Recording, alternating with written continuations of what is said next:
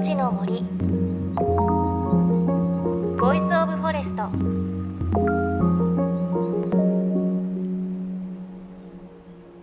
おはようございます。高橋万里恵です。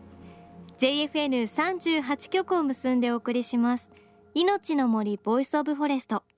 この番組は森の長城プロジェクトをはじめ全国に広がる植林活動や自然保護の取り組みにスポットを当てるプログラムです。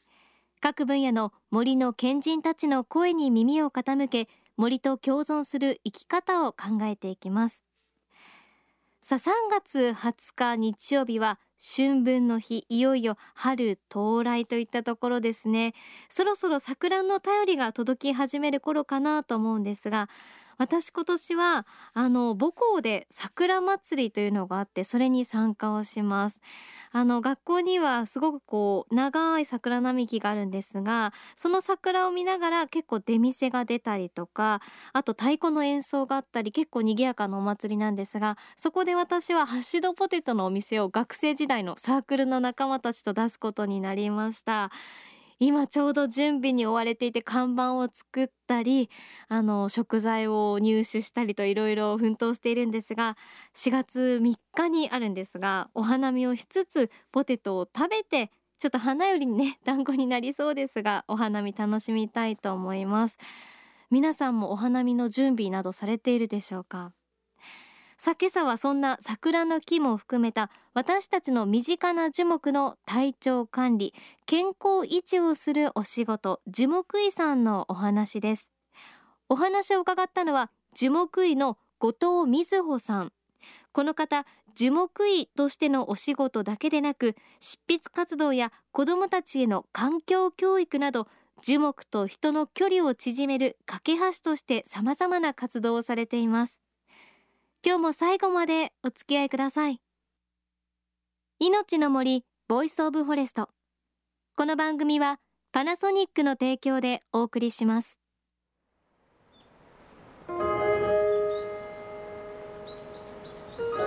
命の森。 Voice of Forest。命の森 Voice of Forest 今朝は樹木医の後藤瑞穂さんのインタビューをお届けします。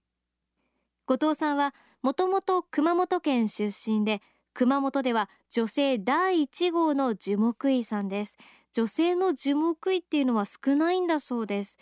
現在は東京を拠点に樹木医として全国を飛び回っています。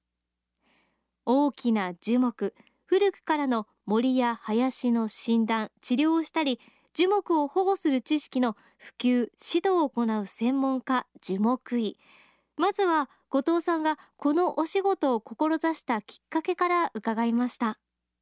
私あのもともと造園のあのデザイナーでそういう造園設計の仕事を最初はしてたんですけれども、えー、だんだんもっといいデザインをするにはどうしたらいいのかなということを考えた時にインテリアやあの建築と違って造園の場合は樹木や植物という命を扱うそういうちょっと特殊なデザインであることを、まあ、気づきましてそういうことを大切さをとても痛感しましてと同時にえー、ちょうど私も子供ができた頃で、まあ、未来へより良い緑環境を、えー、残していきたいというそういう思いも強くなりまして樹木医の資格に挑戦することになりました。範囲はものすごく広いです。木はやはり外に生育してますから土壌をはじめ、えー、気象ですね、えー、台風とかえー、雪とかそういうことでもあの被害が出てきますし、えー、今はあの地球温暖化は皆さんどなたも共通認識でやられると思うんですけれども気温の変化というのも大変あります。えー、それからもちろん虫とか病虫害はね一般的に皆さんそこら辺はあのそうだろうなっていうふうに思われると思うんですけれどもテストにあの天気図とかも出てきますから幅広いんですよ。そういうものをやっぱり理解しておくことが大切です。ということで樹木医の資格に挑戦した後藤さんなんですがこの樹木医という資格は樹木の調査研究公園緑地の設計などのお仕事を7年以上経験した方が対象になりますで試験を受けて研修や面接などを経て認定されるものということでかなりハードル高いんですよね。平成26年現在で国内で2400人ほどしかいないんだそうです。そのお仕事は巨樹大きな木そして天然記念物に指定されているような地域の大切な樹木の診断治療そして私たちの身近にある緑のケアです。まず樹木の外観診断というのをします。木の、えー全体をまずよく見ます。どのくらい枝が茂ってるかとか、えー葉っぱは十分についてるかとか、えーあと幹のやはり樹皮の色艶あとは空洞があるかないかとか虫の跡がついてないかとかそういうところをチェックします。特に空洞が大きかったりとかすると生育にも影響が出ますし危険な木ということで私たちあの判断します。やっぱり空洞率が大きかったり腐ってたりとかするとそれは折れやすくなったり倒れやすくなったりしますからそういうものについては改めて精密診断というのを行います。樹木の精密診断は、えー外から見てはわからない木の中の腐れ具合を普及の度合いを調べる診断です。普及というのは、えー木が腐ってしまう状態ですね、えーただ外から見てもわからないものがたくさんあるんですね。内側が根の方から腐ってきてたりするとかすると外から見てもわからないんですね。ぽっかり穴が開いてるのはすぐわかるからいいんですけれどもそうでない樹木が突然倒れたりします。そういうことを危険度を予見するっていうのも私たち樹木医の大切な仕事です。よくあの私たち聞かれるのが樹木医さん木と話ができるんでしょうとか聴診器持っていくんでしょうとかそういうこと聞かれるんですけれども直接人の言葉で木は喋らないのと聴診器を当てても残念ながら幹の中に流れる水の音は聞き取ることはできません。なぜなら水の速さは1時間に30センチ程度しか上がらないのと大変細い管を通りますので川の流れのような音は残念ながら聞き取れないんですね。ただあの聴診器を当てても何か聞こえ音は聞こえます。それはあの枝が擦れる音だったり他の別の物理的な要因で起きてる音だと思います。私たちは木槌を持って診断に出かけます。主に、えーその木槌で幹を叩いて内部に空洞がないかどうかなどを調べる。のに使ってます？うん。木槌を持って診断に出かけるということなんですね。まあなんか勝手なイメージですが聴診器を持って確かにね木に当てて中にを流れる水の音とか聞いてるんだろうなって思ってましたけどそんなことはないということなんですね。さあ後藤さんの最近の樹木医としてのお仕事を伺いました。10ヶ月ぐらい前に梅の木の治療をしました。もう何年も花が咲かなくなってそれを何とかしてくださいというご依頼だったんですけれどもそれを私あの診断に行きまして、えー診断したところ、えーやっぱり移植後に少し枝を切りすぎてる、えー根も回復しきってない、えーそれと弱ってますからそうすると今度虫がつきやすくなるんですね。で虫がつくと葉っぱが減ってしまってますます光合成ができなくなってしまって弱るという悪循環に陥ってしまいます。そういう梅の木だったんですけれどもそれをまああの治療しまして、えー今年見事に花が咲いたとお客様から喜びのお電話をいただきました。まずその切りすぎないというつまり引き算の治療っていうのもあるんですね私たち。やたらにやりすぎればいいっていうことはなくてあのあえてそこは温存するっていうそういう選択をすることもあります。まず枝がよく伸びるように、えー地面にあの栄養剤を入れました。それと一時的にやはり虫を退治するために薬剤散布を行いました。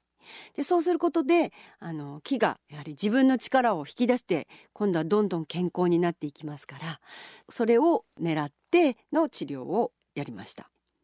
例えば虫だったらもう葉っぱを見たらですねアブラムシがついてたりとか、えーすると縮れてたりとかあるいは穴が開いてたりとかするとハムシが食べた後だとかあとはあの歯を巻いてたりとかするとそれはもうあのハマキムシだったり虫によって葉っぱへの被害がいろんな形がありますからそういうのをあの見逃さずに観察することですね。えー、なぜその枯れてるかっていうのの原因を探すのはやっぱり犯人を探さないといけないんですけれどもそれは虫だったり、まあ、あるいは台風だったりするかもしれないですしあるいはですね農薬だったりすることもありますね。除草剤の散布が木に影響を及ぼしている場合もたまにあります。JFN38 局では東日本大震災で被災した沿岸部に津波から命を守る森の防潮堤を作る森の頂上プロジェクトを支援する募金を受け付けています。この森の頂上プロジェクトに取り組んでいる AIU 損害保険株式会社では中小企業を災害や事故から守る損害保険のラインナップビジネスガードを提供。AIU では法人会納税協会会員からのビジネスガード新規契約企業1社に対しどんぐりの苗木1本を植樹する活動を行い被災地の復興全国の防災減災に取り組んでいます。詳しくは番組のブログをご覧ください。